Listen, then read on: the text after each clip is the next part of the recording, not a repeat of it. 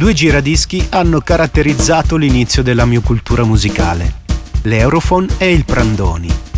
I dischi di papà li sentivo a casa sull'Europhone, mentre i 45 giri di mamma si trovavano dai nonni e di conseguenza li ascoltavo sul loro Prandoni. Ho scelto tre 45 giri sui quali soffermerò ora la mia attenzione.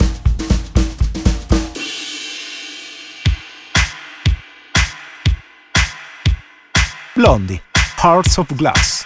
Il mio interesse era rivolto soprattutto all'immagine di copertina, una ragazza carina che leccava un disco. Pensavo sempre, ma questa non si è tagliata la lingua. Village People, Macho Macho Man.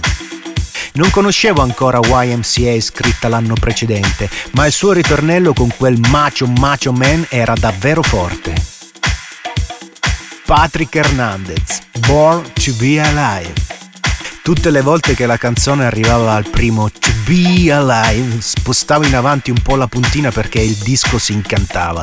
To Be Alive, To Be Alive, To Be Alive. Insomma, ci siamo capiti, no? L'Europhone aveva dei tasti per cambiare le modalità di ascolto. Pigiandone uno a caso, ne partiva un altro come una molla e sistematicamente cadeva a terra.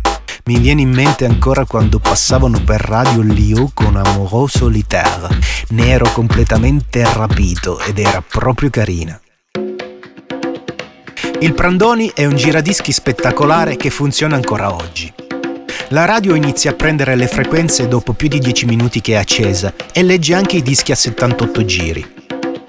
Come ho detto prima, lui è legato ai dischi di mia madre, che sono ancora oggi dentro un porta 45 giri. Il mio preferito era quello di Nino Ferrer, Mamadou Memé, dove sul lato B si trova il baccalà. Non ho mai capito chi fosse veramente Mamadou Memé, ma la sua storia era molto divertente.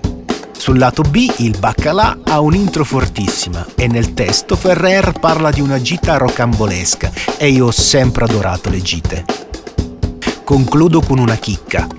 In seconda elementare ho scritto il primo testo di una canzone aveva anche una melodia e ho messo quel foglietto sotto il banco di una bimba, ma lei non se n'è nemmeno accorta. Ricordo di non essermi fermato. Era l'inizio.